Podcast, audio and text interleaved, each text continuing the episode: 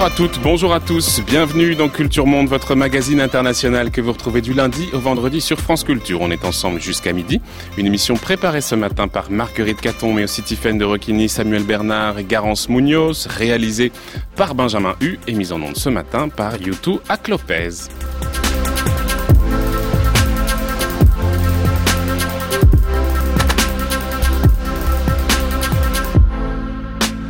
Second temps de notre semaine consacrée à la Tunisie, donc sept ans après la chute de l'ancien président Ben Ali. On a vu hier combien les difficultés économiques demeurent malgré le changement de régime. Il nous faut mesurer aujourd'hui l'avancée de la construction démocratique alors que le terrorisme menace la stabilité du pays. La démocratie à l'épreuve du terrorisme, c'est notre sujet ce matin dans Culture Monde. Je souhaiterais que le peuple tunisien comprenne une fois pour toutes que nous sommes en guerre contre le terrorisme. C'est une minorité sauvage qui ne nous fait pas peur. Nous allons les combattre jusqu'au dernier souffle, sans merci et sans relâche. Nous n'avons pas peur de ce terrorisme. Je souhaiterais également rassurer le peuple tunisien. Je euh, voulais rassurer tout le monde. Notre marche vers la démocratie, vers le compromis, c'est un processus qui vaincra et qui perdurera. Et si Dieu le veut, le drapeau tunisien sera toujours euh, levé, notre tête sera toujours haute et ces traîtres seront combattus. C'est au mois de mars 2015, suite à l'attentat du musée du Bardo revendiqué par l'État islamique qui causa la mort de 24 personnes, que le président Béji Caïd Essebsi, qu'on entendait à l'instant, proclamait l'état d'urgence et déclarait la Tunisie en état de guerre contre le terrorisme. En réalité, depuis la révolution de 2011, des affrontements entre les forces de l'ordre tunisiennes et des groupes djihadistes se produisent sans discontinuer. Malgré les différentes mesures prises par le gouvernement, cette guérilla se poursuit, alimentée par la déstabilisation, la déstabilisation de la Libye voisine et par la porosité des frontières tunisiennes celle de l'Ouest avec l'Algérie, celle de l'Est avec la Libye ou encore celle du Sud qui s'ouvre sur l'immensité saharienne et ses trafics les moins contrôlables. Alors même que la révolution de 2011 a ouvert la voie à la prise de pouvoir du peuple, le contexte national mais aussi international vient fragiliser la mise en œuvre des institutions démocratiques telles que la Constitution de 2014 les prévoit. Alors quelle menace représente le djihadisme? Comment la jeune démocratie tunisienne peut-elle tenir le cap de la constituante et instaurer un véritable état de droit? Les autorités tunisiennes sont-elles tentées parfois de renouer avec les vieilles pratiques de la dictature au nom de l'impératif sécuritaire? Faut-il craindre une dérive autoritaire? Voilà, c'est un nombre de questions sur lesquelles nous allons nous pencher ce matin. Pour ce faire, nous avons invité Kader Abderrahim. Bonjour. Bonjour. Merci beaucoup d'être avec nous ce matin. Vous êtes maître de conférence à l'IEP de Paris, vous êtes un spécialiste du Maghreb et de l'islamisme, vous aviez écrit récemment Daesh, histoire, enjeux et pratique de l'État islamique était paru chez Erol et je crois que la traduction va bientôt sortir en arabe. Merci d'être avec nous ce matin. Mars 2015, les attaques du musée du Bardo qui font une vingtaine de morts. Quelques mois plus tard, en juin, 38 personnes sont tuées euh, lors d'une attaque dans une station balnéaire près de Sousse. Euh, les deux attentats avaient été revendiqués à l'époque par Daesh, mais il y a eu de nombreuses autres opérations. Je pense par exemple à l'explosion d'un bus de la garde présidentielle, là on est en novembre 2015, la décapitation de bergers euh, de Sidi Bouzid, sans compter les affrontements entre djihadistes et forces de l'ordre du côté de Ben Gardan, près de la frontière libyenne, on y reviendra. Il y a quelques semaines, il y a un militaire qui a été tué et six autres blessés dans une attaque terroriste au mont Chambi. le 1er novembre, deux policiers ont été agressé au couteau devant le Parlement par un homme. En fait, depuis la chute du régime Kader Abderrahim, le pays doit faire face à une menace quasi permanente. Oui, elle est constante. C'est l'instabilité de l'État, l'instabilité institutionnelle, et puis la désorganisation de l'État qui est euh, aussi en partie responsable de cette situation, et puis la dégradation sociale absolument dramatique que vit la Tunisie depuis longtemps, qui n'était pas visible du temps de Ben Ali, parce que le pays était littéralement tenu au sens euh, policier du terme, mais sur le plan social, on ne voyait rien, ni politique d'ailleurs, rien transparaître de la situation réelle du pays. Et puis, à partir de janvier 2011, patatras, on découvre la réalité, et une réalité qui a été quand même extrêmement brutale, puisqu'on voit aujourd'hui la situation euh, dans l'intérieur du pays, mais également de la jeunesse, qui est absolument dramatique et qui s'est exprimée ces dernières semaines par des manifestations assez virulentes, parfois dans certaines villes de l'intérieur. Il n'y a pas eu d'attaque de grande ampleur depuis euh, le Bardo et la plage de Sousse en 2015. Pourquoi? Est-ce que c'est le résultat d'une finalement d'une lutte antiterroriste qui serait efficace ou est-ce qu'on peut peut-être avancer d'autres raisons? Bah, je, pense que pour ce qui concerne la stratégie qui a été utilisée par Daesh, que ce soit dans le, dans le monde arabe ou les campagnes de terreur que nous avons connues en Europe. Aujourd'hui, Daesh étant militairement battu et en recul, la stratégie, c'est plutôt celle de la guérilla. C'est-à-dire que les opérations spectaculaires qui font beaucoup de victimes, aujourd'hui, sont beaucoup plus difficiles compte tenu des moyens et d'une logistique qui s'est considérablement amenuisée pour Daesh mmh. et que par conséquent, ils sont en train d'utiliser une espèce de stratégie avec un, un, niveau de violence qui reste quand même assez important et une, ça exerce une pression très importante à la fois sur les autorités, mais également sur la société. Alors on l'a vu ces dernières semaines, il y a eu des manifestations très importantes, euh, comme en réalité chaque année, en, fait janvier c'est toujours une période difficile pour la Tunisie. Et alors que les manifestations se prolongeaient, le Premier ministre Youssef Chahed s'est montré extrêmement euh, ferme, virulent à l'égard des manifestants, en particulier envers les, les, émeutiers nocturnes. Dans les démocraties, disait-il, il n'y a pas de protestation nocturne. Euh, pourtant, quand on regarde la constitution tunisienne, qui a été promulguée, on s'en souvient, en 2014, l'article 34, il garantit la liberté de rassemblement et de manifestation pacifique. Sauf que, bien sûr, le pays, on le sait, est dans un régime d'état d'urgence depuis novembre 2015, euh, au lendemain de l'attaque du bus euh, laquelle je faisais référence tout à l'heure, le, bus de la garde présidentielle, et ce qui permet euh, d'introduire un certain nombre de restrictions de liberté au nom de la sécurité. Est-ce qu'il faut craindre que les autorités, au nom de la protection des civils, au nom de la lutte contre le terrorisme, tombent dans une dérive sécuritaire?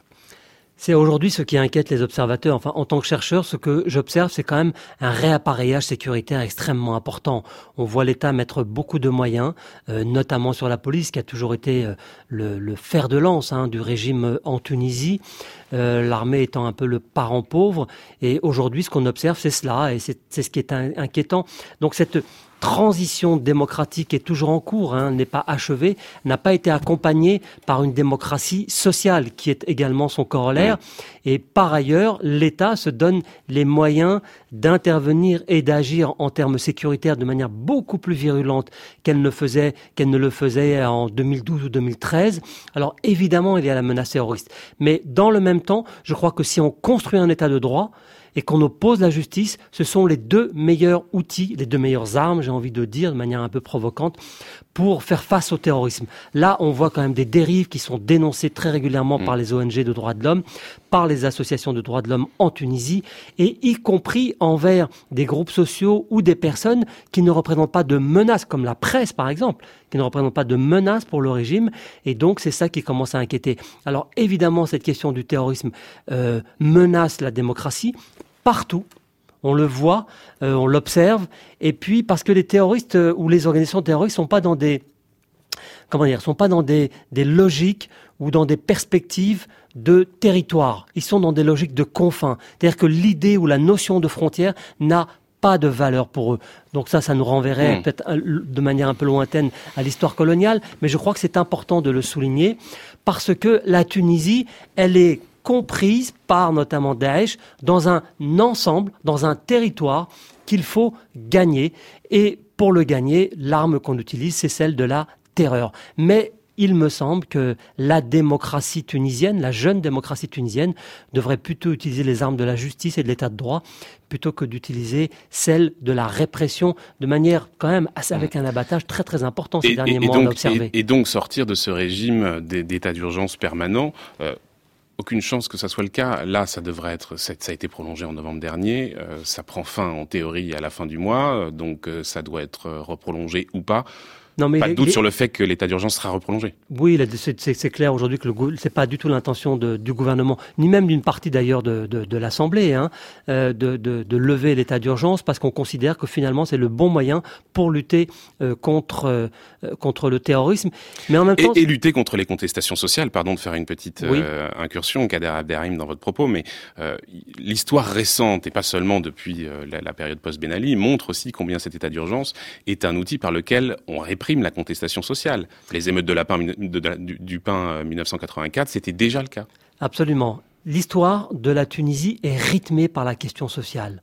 Euh, au Maghreb, c'est le pays, d'abord c'est le premier pays à s'être doté d'une constitution dès le 19, fin du 19e siècle. C'est le premier pays avec un syndicat comme le GTT, qui est un syndicat très ancien, qui a une légitimité, qui a un enracinement très important dans la société.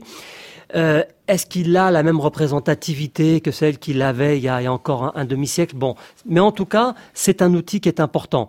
Et aujourd'hui, effectivement, on observe cette volonté un peu comme un râteau euh, de la part euh, de, de l'État, de la part du gouvernement, de ratisser le plus large possible pour tenter d'écarter tout ce qui représente de près ou de loin une menace. Alors, il y a hmm. évidemment tous ceux qui se mobilisent pour les questions sociales et il y a qui sont légitimes. Et puis il y a évidemment euh, la question euh, terroriste, et là c'est un autre débat. Et justement, normalement pour ce faire, il y a un cadre légal pour euh, lutter. Absolument à la suite des attentats du Bardo et des attentats de, de, Sousse. il y a eu en juillet 2015 une loi antiterroriste qui a été votée. Est-ce que vous pouvez nous rappeler en quelques, en quelques mots ce qu'elle prévoyait et est-ce qu'elle vous semble de nature à lutter efficacement contre le terrorisme?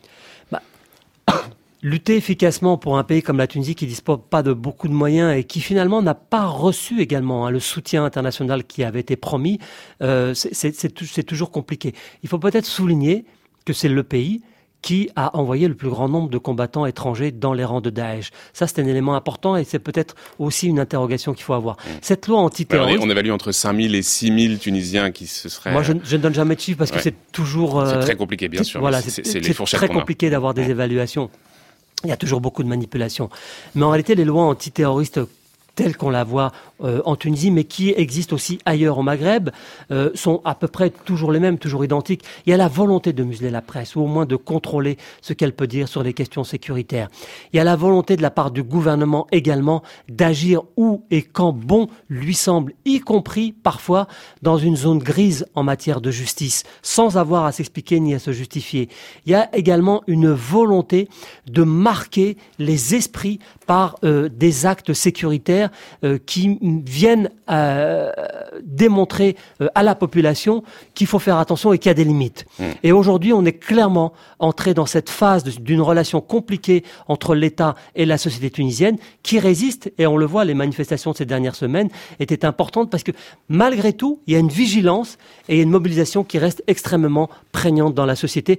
Et le message, en gros, c'est on n'abandonnera pas ce que nous avons, les, les espaces démocratiques que nous avons gagnés et grignotés depuis 2011, on ne les abandonnera pas. Et le symbole justement qui montre cette volonté, c'est aussi le rétablissement de la peine de mort pour euh, les actes terroristes. Même s'il y a un moratoire sur les exécutions depuis 1991, c'est quand même aussi ça. Oui, c'est vrai que c'est un symbole extrêmement important et c'est pas un très bon message qui est envoyé par la Tunisie à ses partenaires. On va poursuivre sur cette question de l'impunité policière au nom de la lutte contre le terrorisme.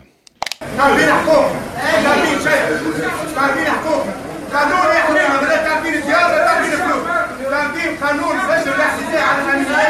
Eine.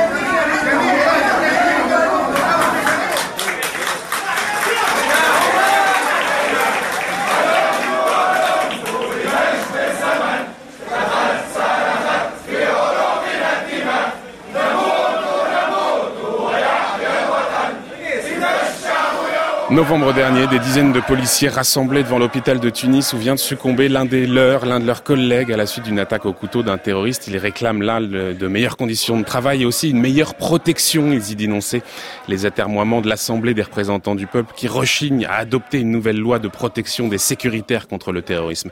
On va accueillir une nouvelle invitée, Kansa Bentarjem. Bonjour bonjour. Bonjour, merci beaucoup euh, d'être avec nous euh, ce matin par téléphone depuis Tunis. Vous êtes journaliste, vous êtes chercheuse, vous menez des recherches sur l'histoire de la construction des services de sécurité en Tunisie.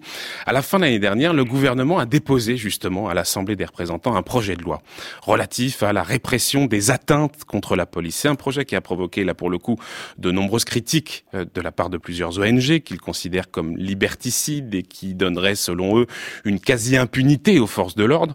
Plusieurs manifestations s'étaient tenues d'ailleurs pour dénoncer euh, ce projet. Est-ce que vous pouvez nous rappeler peut-être en quelques mots ce qu'il prévoit très clairement et en quoi est-ce qu'il vous semble à vous problématique? Parce que si les policiers le demandent, un certain nombre de personnes critiquent ce projet de loi. Pour l'instant, c'est seulement en état de, projet.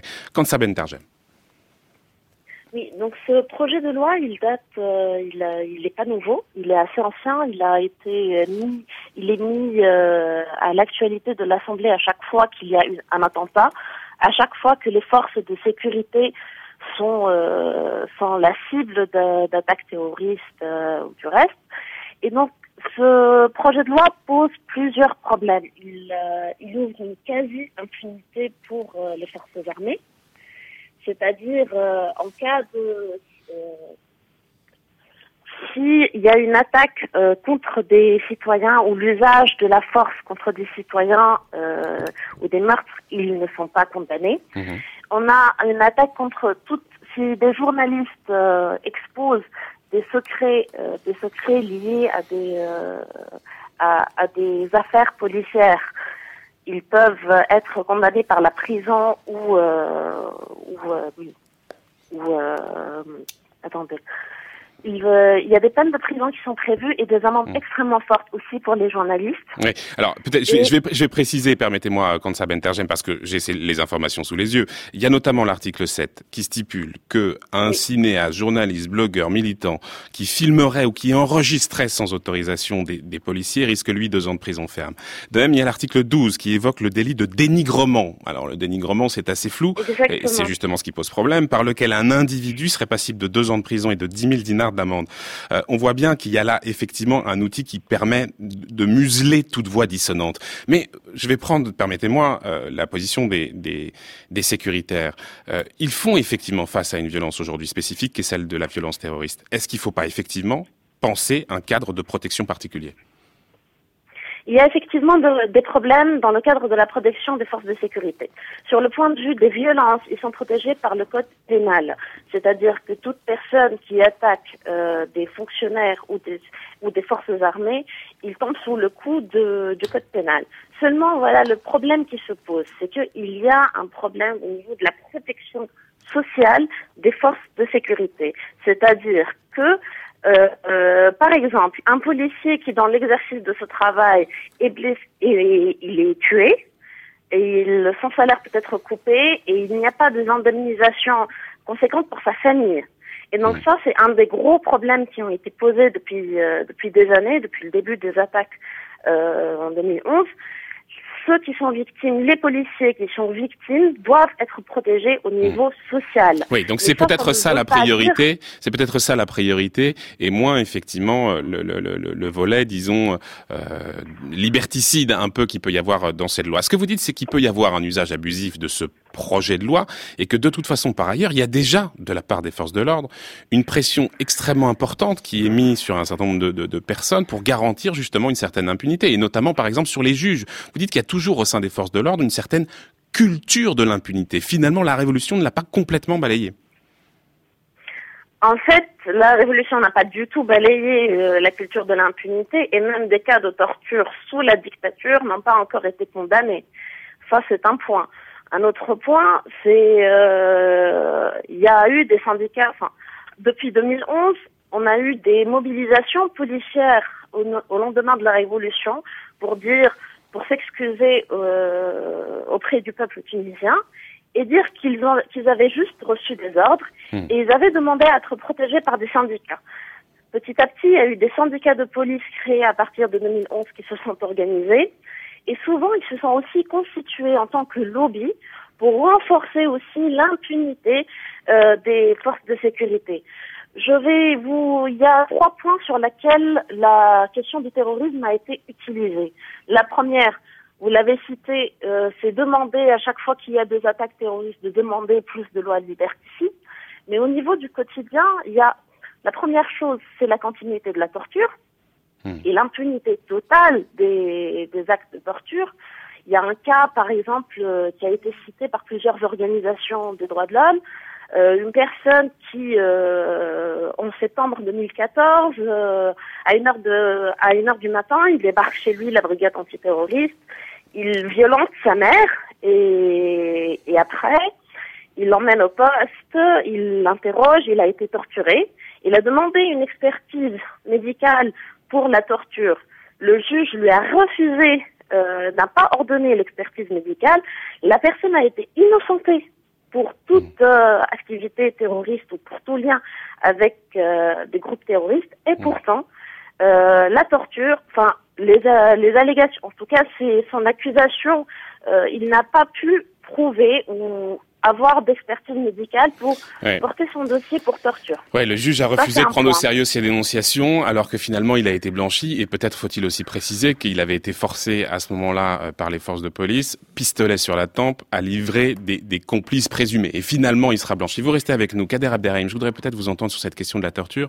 Euh, le plus souvent, hein, il n'y a aucun recours possible. On l'entend très bien euh, dans la voix de, de Kansa Ben Tarjem. Il n'y a plus pas, il y a aucun recours pour les victimes de torture. C'est presque inenvisageable de, de de, porter plainte.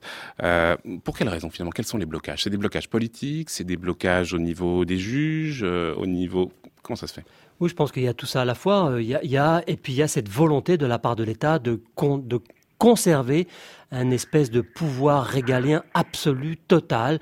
Et pour cela, évidemment, c'est très compliqué de mettre en porte-à-faux les forces de sécurité, notamment la police, dont les réflexes euh, sont euh, aujourd'hui beaucoup plus bénalistes que démocratiques. Et on voit que y a les réformes euh, de la structure n'ont pas été poussées extrêmement loin. Et dans cela, il y a aussi une responsabilité de, des deux grands partis qui co-gèrent mmh, mmh. la, la, transition, à savoir le parti du président Nida Tounes et le parti Qui en réalité ne sont pas euh, aujourd'hui extrêmement proactifs hmm. sur cette question de la réforme des pratiques de la police et de ses structures. Il y, a un gouvernement de coalition. On reviendra sur les questions euh, très politiques demain. Kansa Bentarjem, permettez-moi une toute dernière question. Effectivement, on l'entendait, euh, Kader Abderrahim nous dit, bah, finalement, au niveau des politiques, on n'est pas très proactif pour avancer sur ces questions. Est-ce que vous trouvez que la société civile tunisienne, elle, l'est? Est-ce que vous considérez qu'aujourd'hui, les Tunisiennes et les Tunisiens sont vigilants quant à cette euh, question de la dérive sécuritaire possible et à travers, par exemple, ce projet de loi? Vous sentez, vous, des manifestations très clairement euh, euh, affirmées? Vigilant, oui. Au niveau des mobilisations, il y a plus de... En Tunisie, ces dernières années, les gens ne manifestent plus beaucoup pour changer de projet de loi. Par contre, il y a eu une mobilisation assez extraordinaire auprès des parlementaires sur les, sur, dans les médias, sur les réseaux sociaux. Il y a eu une campagne assez forte qui a poussé les, le, le, gouvernement en fait à geler ce projet de loi, à le retirer de la commission pour dire qu'il allait le retravailler, notamment le projet de répression des forces armées. Mmh. Je tiens juste à signaler qu'il y a un problème parce que avant les flics pouvaient agir en toute impunité dans un système dictatorial, ils pouvaient torturer, interroger de manière violente, etc. Ils étaient couverts par le système politique. Maintenant, on a un changement de régime et on s'est retrouvé dans, une, dans un système policier qui n'a, dans un ministère de l'Intérieur qui n'a pas à lui changer.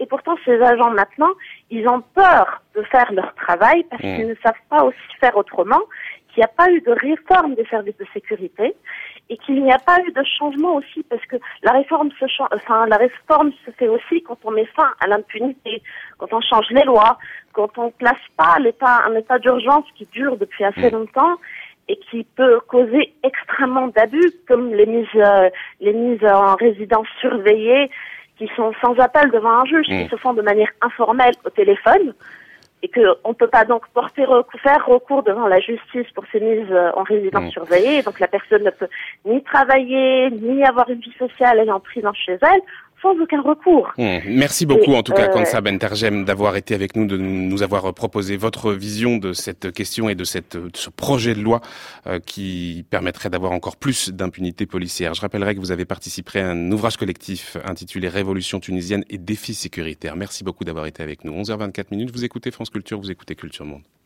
France Culture, Culture Monde, Florian Delorme.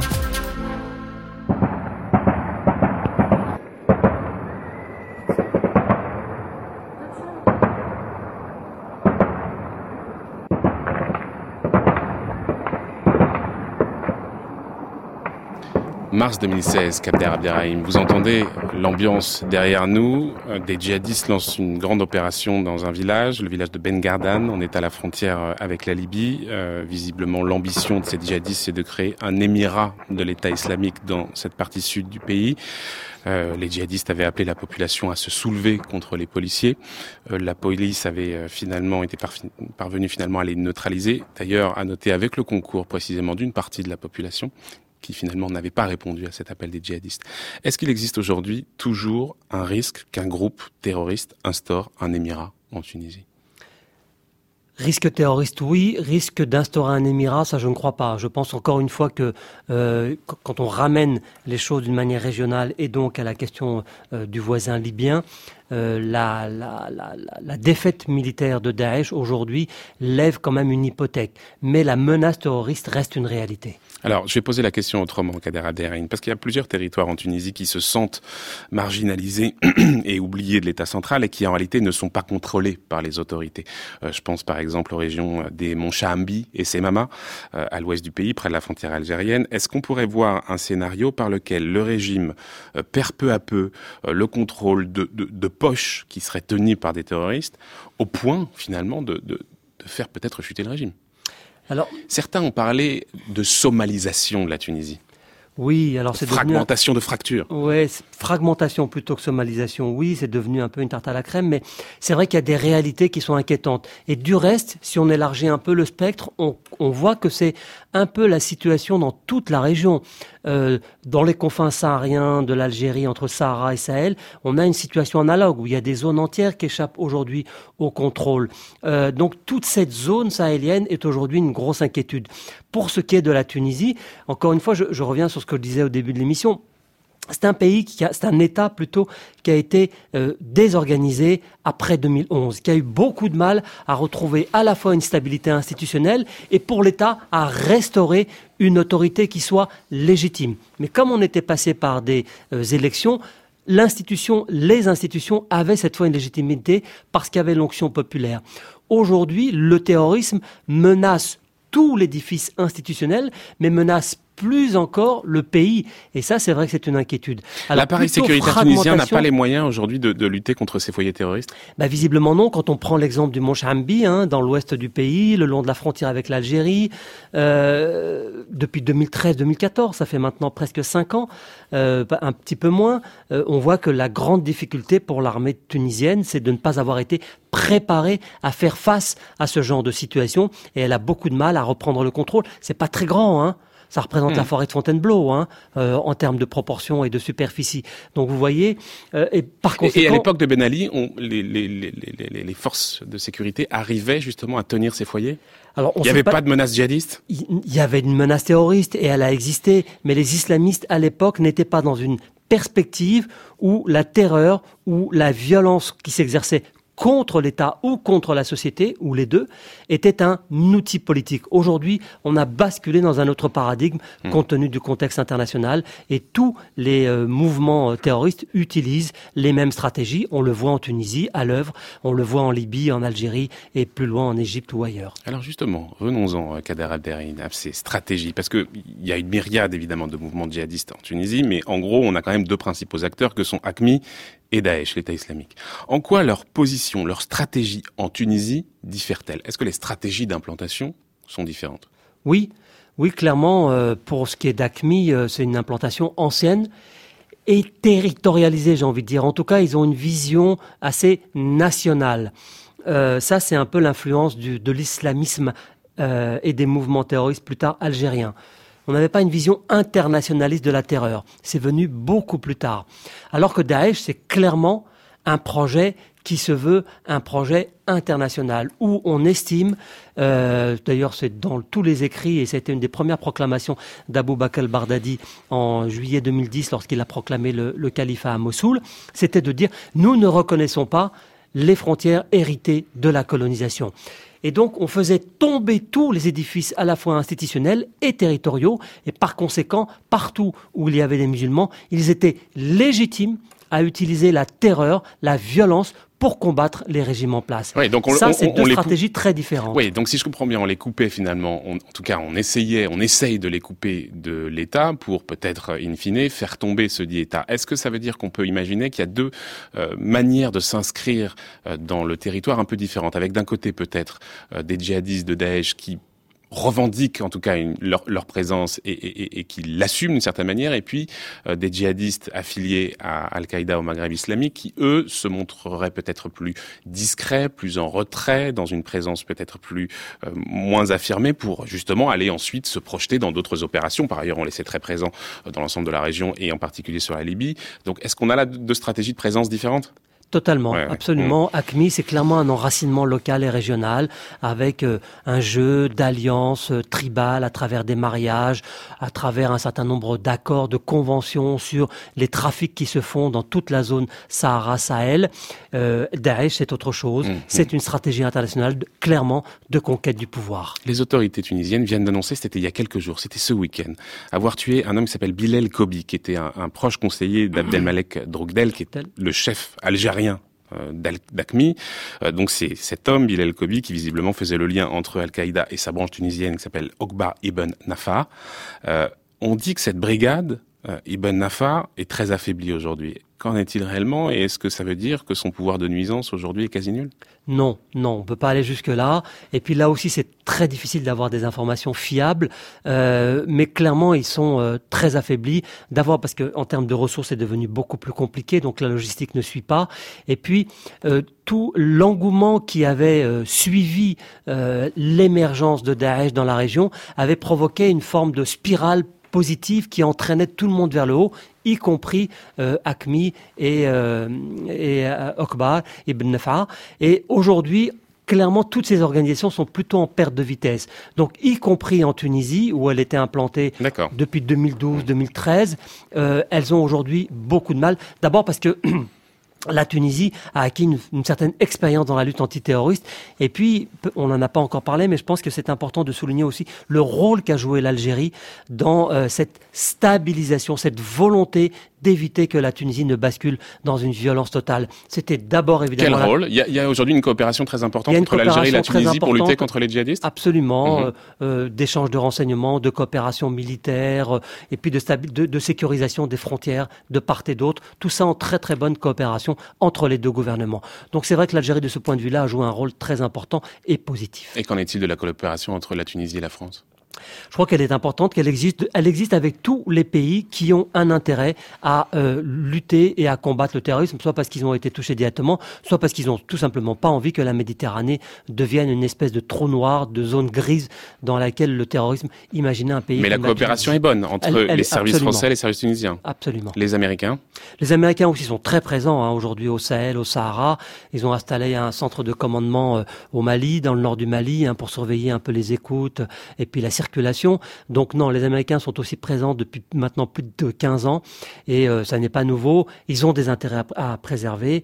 Euh, ils ont des intérêts également peut-être dans une perspective de réévaluation de leur implantation euh, à la fois au Sahel mais peut-être aussi en Méditerranée. On voit aujourd'hui qu'on est dans une phase de recomposition géopolitique avec une Russie qui elle est hyper présente, notamment en, Libye, et les Américains ne peuvent pas totalement être absents de cette zone la Russie qui justement avait beaucoup critiqué hein, l'intervention occidentale du côté de la Libye. Souvenons-nous de l'enthousiasme délirant au début du printemps arabe. Qu'en est-il maintenant? Où est donc cet optimisme? Par quoi tout cela s'est-il soldé? Rappelons-nous ce qu'étaient la Libye et l'Irak avant que les forces de nos divers partenaires occidentaux n'aient détruit ces États, ou du moins anéanti leurs structures étatiques. Il n'émanait aucune menace de ces pays. Ni pour Paris, ni pour la Côte d'Azur, ni pour la Belgique, ni pour la Russie, ni pour les États-Unis. Or maintenant, ces territoires sont devenus une source de menaces terroristes. Notre objectif est d'empêcher que la même chose se reproduise sur le territoire de Syrie. Voilà, les critiques de Vladimir Poutine absolument limpides à l'égard des euh, Occidentaux qui ont détruit, dit-il, les structures de certains États. Il fait évidemment référence à la Libye voisine. Euh, si la Libye était toujours contrôlée aujourd'hui par Kadhafi, la Tunisie ne serait pas sous la menace djihadiste? C'est impossible à dire. C'est parce qu'elle est impossible que je vous pose la question.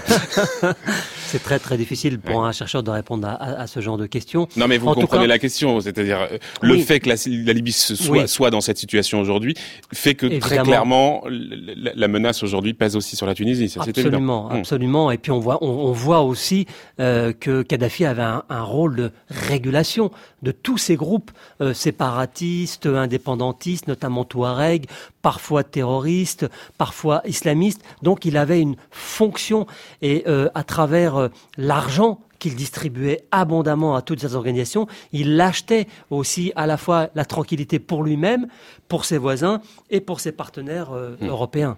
Revenons peut-être sur la politique tunisienne. Au lendemain du Bardo, le chef de l'État, et Sepsi, et Sepsi, avait évoqué la responsabilité du parti islamo-conservateur et Nahda dans euh, la montée du djihadisme. Le terrorisme n'a pas de tradition en Tunisie, disait-il. La montée du djihadisme remonte aux trois dernières années. Sous-entendu, Ennahda utilise, instrumentalise le terrorisme à des fins politiques. Est-ce que c'est vrai? Quelle est la responsabilité d'Ennahda dans la menace terroriste qui aujourd'hui pèse sur la Tunisie? Et quel lien ces responsables entretiennent-ils avec, on va dire, les réseaux terroristes? Alors, je ne pense pas qu'on puisse aller jusqu'à dire, sauf à apporter ou à étayer ces accusations et apporter des preuves concrètes, euh, qu'il y a une responsabilité directe. En revanche, il est clair qu'il y avait une forme d'ambiguïté, la même que celle qu'on a vécue en Algérie dans les années 90 entre le parti et les bras armés de ces organisations politiques.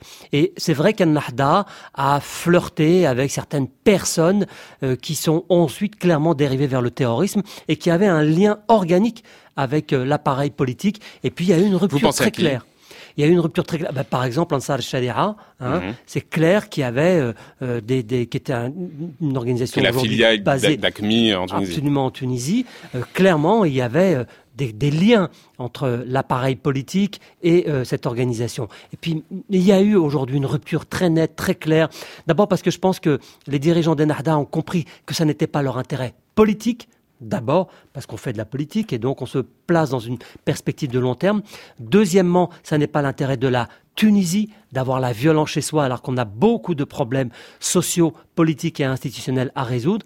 Et troisièmement, je pense qu'Ennahda est clairement aujourd'hui un parti avec tous les guillemets de prudence qui s'imposent, un peu à la démocratie chrétienne.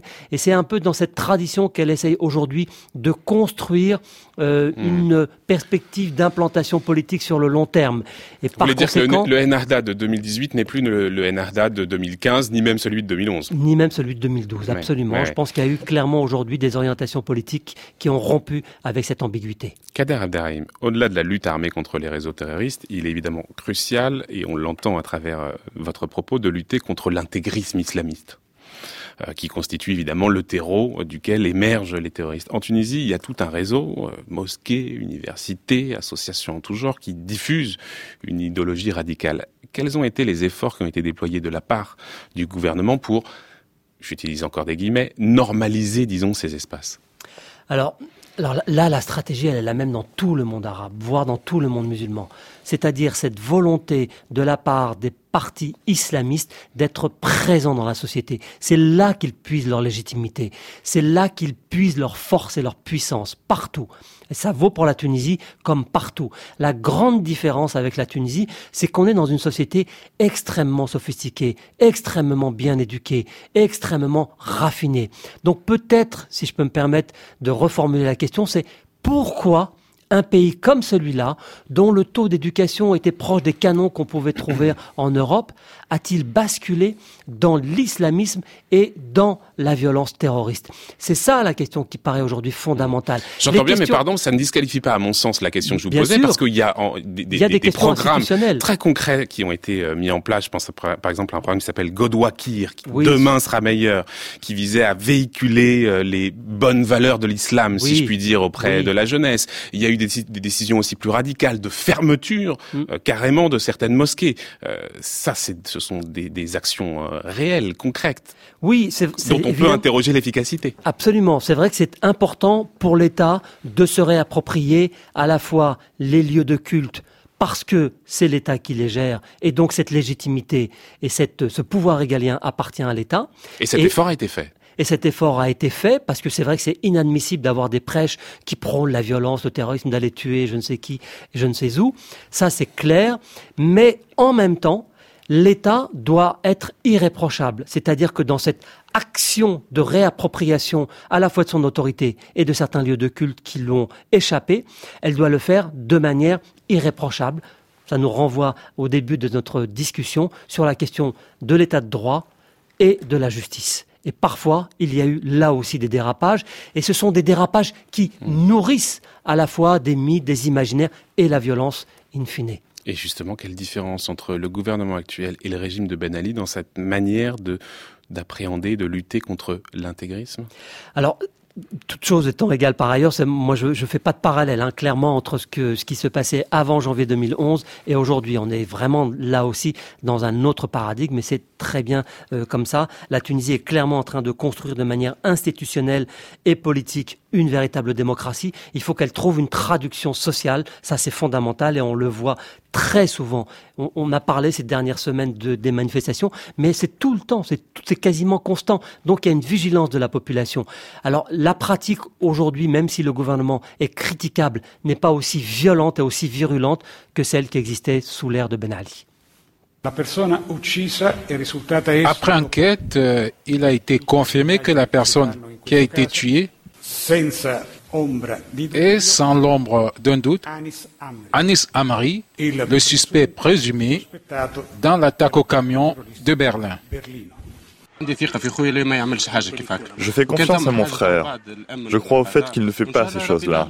Et s'il y a quoi que ce soit, voyons avec la police et la justice. J'espère que Dieu lui révélera la vérité. S'il m'entend, je lui dis, Vas-y, présente-toi. La famille pourra se reposer psychologiquement. S'il l'a fait, il prendra ses responsabilités.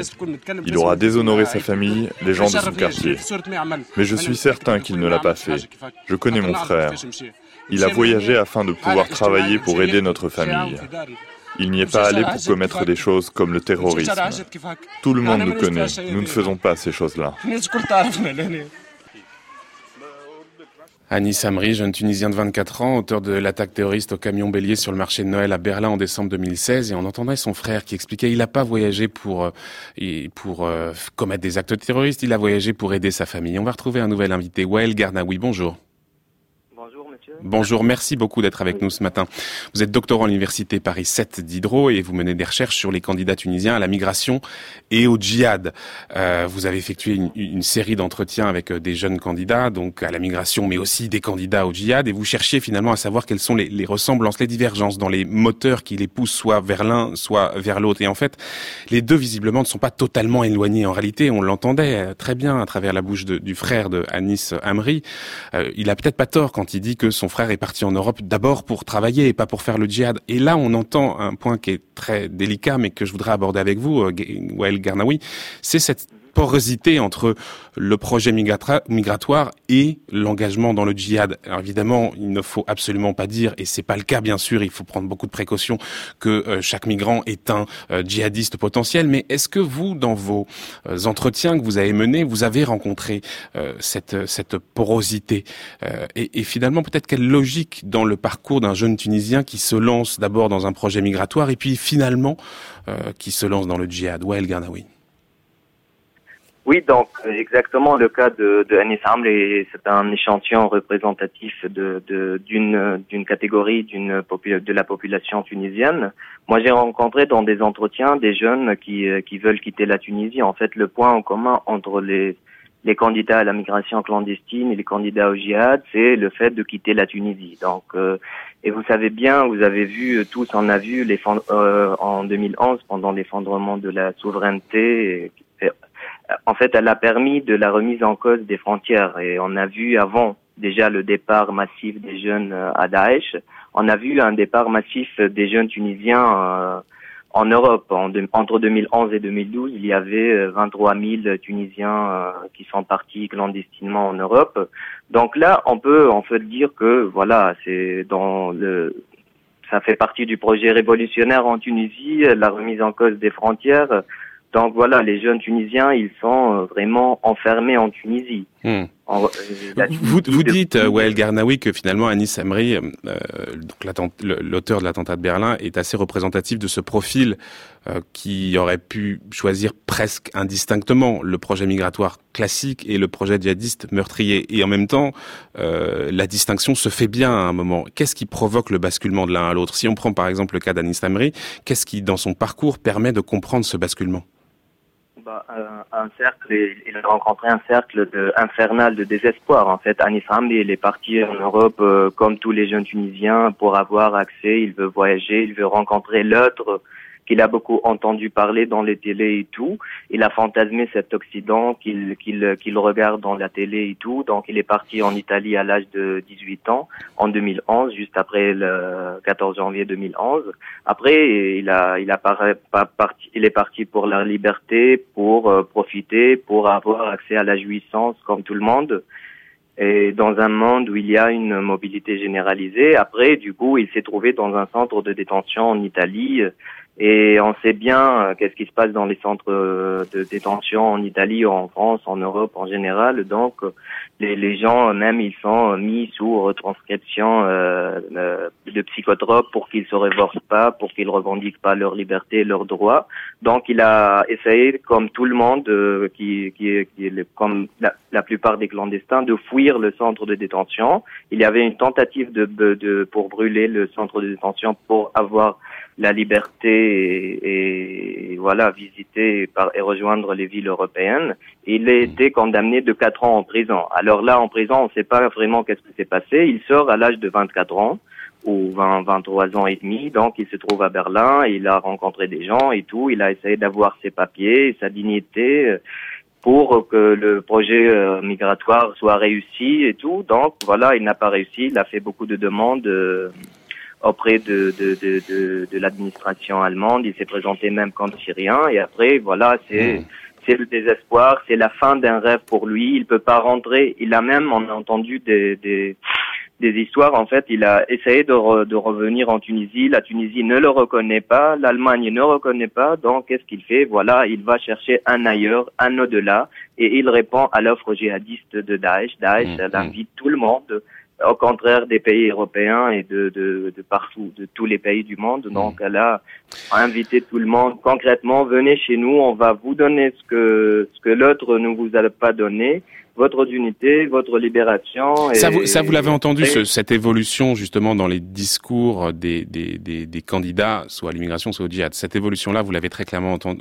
entendu. Oui, moi j'ai oui, rencontré des, des jeunes qui en fait, c'était mon premier entretien en Tunisie avec un candidat à la migration. Il m'a dit si j'arrive pas à rejoindre mmh. l'Europe, euh, je m'engagerai à Daesh. Mmh. Donc pour lui, le plus important, c'est de quitter la Tunisie.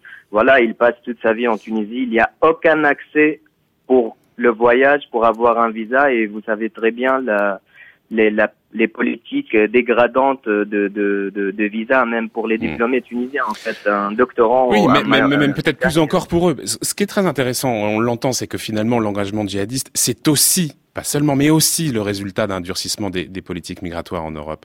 Et s'agissant de la question des diplômes, le Centre tunisien d'études et de recherche sur le terrorisme, qui a effectué une grande étude à partir de centaines de dossiers de, de le Centre tunisien d'études et de recherche sur le terrorisme, le CTERT, a fait une grande étude avec une centaine de dossiers de personnes jugées pour, euh, pour terrorisme entre 2011 et 2015.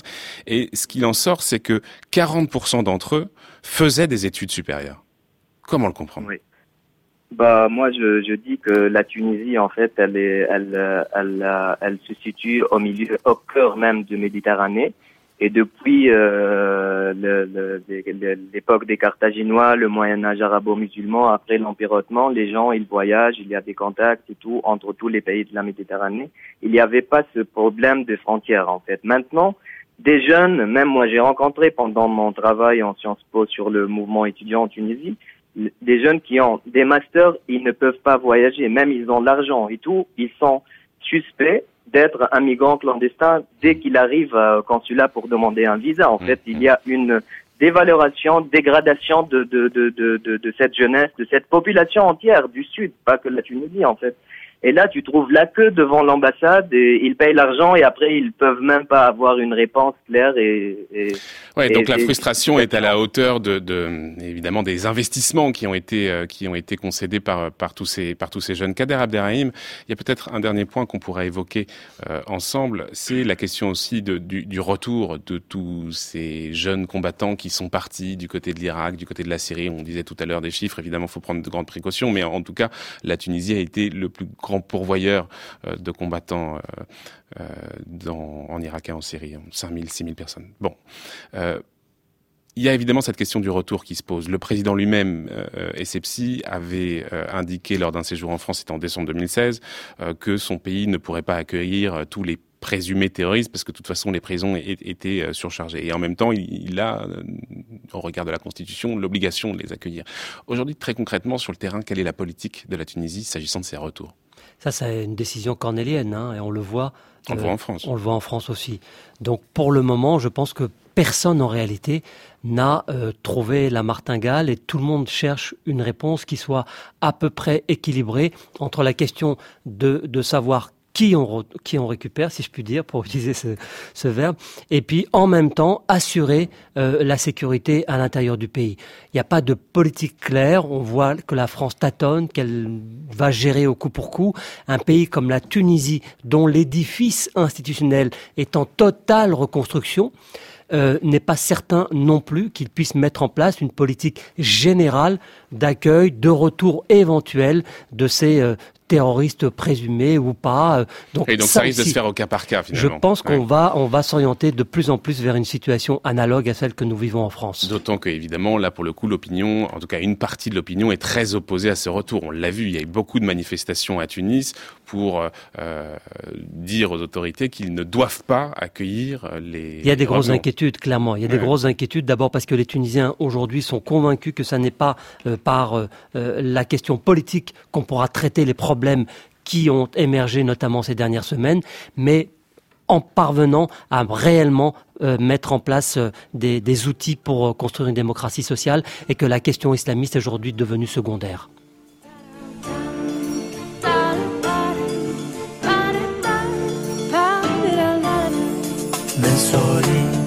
عوز لي برور في الغربة عديت أيامي درت البلدان كل مخمور.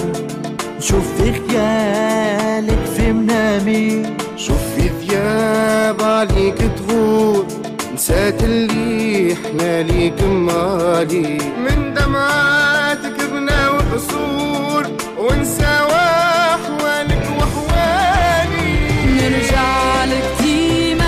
Merci beaucoup à nos invités. Wael Garnaoui qui était avec nous par téléphone, qui est doctorant à l'université Paris 7 d'Hydro et qui mène cette recherche sur les candidats tunisiens à la migration et au djihad. Et un grand merci à vous, Kader Abderrahim, de nous avoir accompagnés ce matin, d'avoir euh, apporté votre éclairage sur cette menace terroriste qui pèse sur euh, la démocratie, la jeune démocratie tunisienne. Je rappellerai que vous êtes auteur de Daesh, Histoire, Enjeux et Pratiques de l'État islamique qui était paru chez Erol.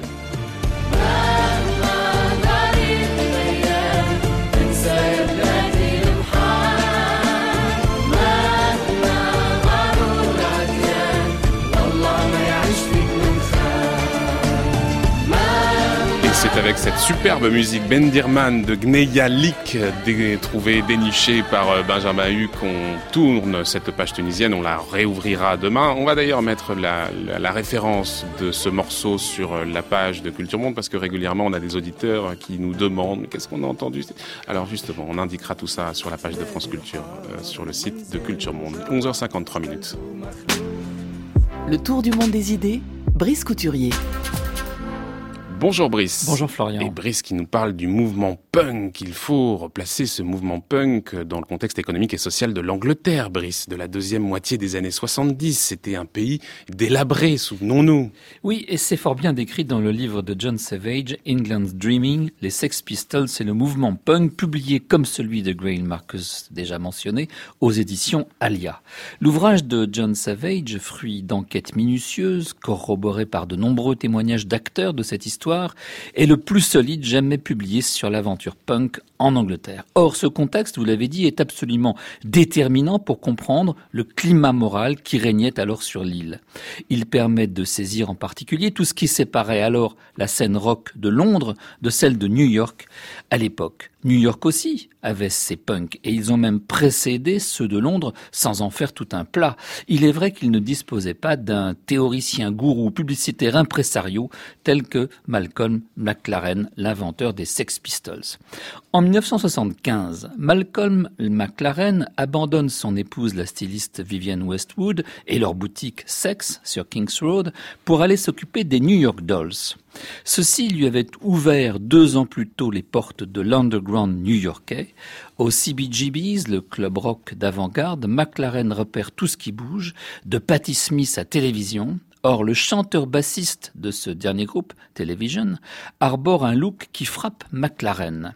Jeans et t-shirts déchirés, ces derniers ornés d'épingles à nourrice, cheveux hirsutes, L'année suivante, après avoir rompu avec son ami Tom Verlaine, Richard Hell formera son propre groupe et composera le morceau qui passe pour l'hymne des punks Blank Generation, une réplique à la chanson enregistrée 12 ans plus tôt par les Who, à l'arrogance des jeunes mods à scooter, certains d'incarner modernité et mobilité, bref, l'avenir de l'Angleterre en 1965, répond le cynisme désenchanté de la génération du vide en 1977, ou pour citer John Savage, l'innocence des 60s s'aigrit comme du lait caillé en cynisme des 70s. such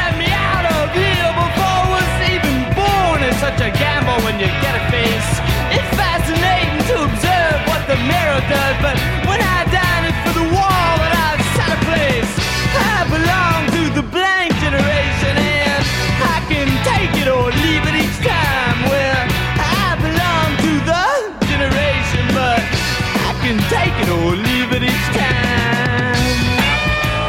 si le, si le punk a un précurseur, c'est bien Richard Hell qu'on entend en ce moment. Il ne s'est jamais vraiment remis le pauvre qu'on lui ait volé son invention.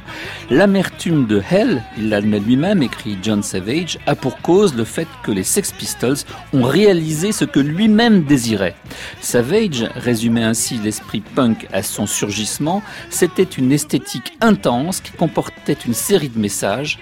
La liberté existentielle du beat des années 50, l'autodestruction magnifique du poète maudit et le côté tranchant comme un rasoir des mods des 60s. Ça signifiait le danger et le refus, exactement comme le t-shirt déchiré parlait de sexualité et de violence. Si une telle chose peut être identifiée, eh bien ce fut l'origine de ce qui deviendrait le style punk. Mais revenons en Angleterre avec Malcolm McLaren. Depuis juillet 75, la Grande-Bretagne était entrée en récession, le chômage avait atteint un record depuis la guerre, les jeunes sans diplôme étaient les plus frappés, l'optimisme souriant des 60s avait fait long feu, tout le monde à présent détestait les hippies et leur infantilisme naïf. Non, ils n'avaient pas changé le monde. Non, l'Angleterre n'était pas devenue free and easy. Au contraire, elle était horrible et désespérée, sale et violente. John Savage le dit à plusieurs reprises dans son livre, sa victoire de 1945 a dissimulé à la Grande-Bretagne le fait qu'elle avait épuisé ses forces dans la guerre. La fierté d'avoir tenu seule au début contre l'Empire nazi avait empêché les Britanniques de prendre conscience des considérables retards accumulés par leur pays sur le plan économique la, la, popularité mondiale du swinging London durant les 60s n'avait fait que retarder davantage cette prise de conscience nécessaire. Les industries étaient vieillissantes et souffraient d'un manque criant d'investissement. Le consensus d'après-guerre sur l'État-providence était en ruine avec les finances publiques elles-mêmes. Et à mesure que le pays s'enfonçait dans la crise, travailliste avec Tony Benn et conservateur avec Margaret Thatcher se radicalisaient symétriquement. Les grèves étaient incessantes, il régnait un climat de pré-guerre civile. Et c'est dans ce contexte que Malcolm McLaren fait la connaissance du premier membre du groupe rock qu'il avait en tête de former, Steve Jones, le futur guitariste des Sex Pistols. Brice, est-ce qu'on pourrait écouter l'extrait que vous nous avez proposé de Blank Generation? Allez.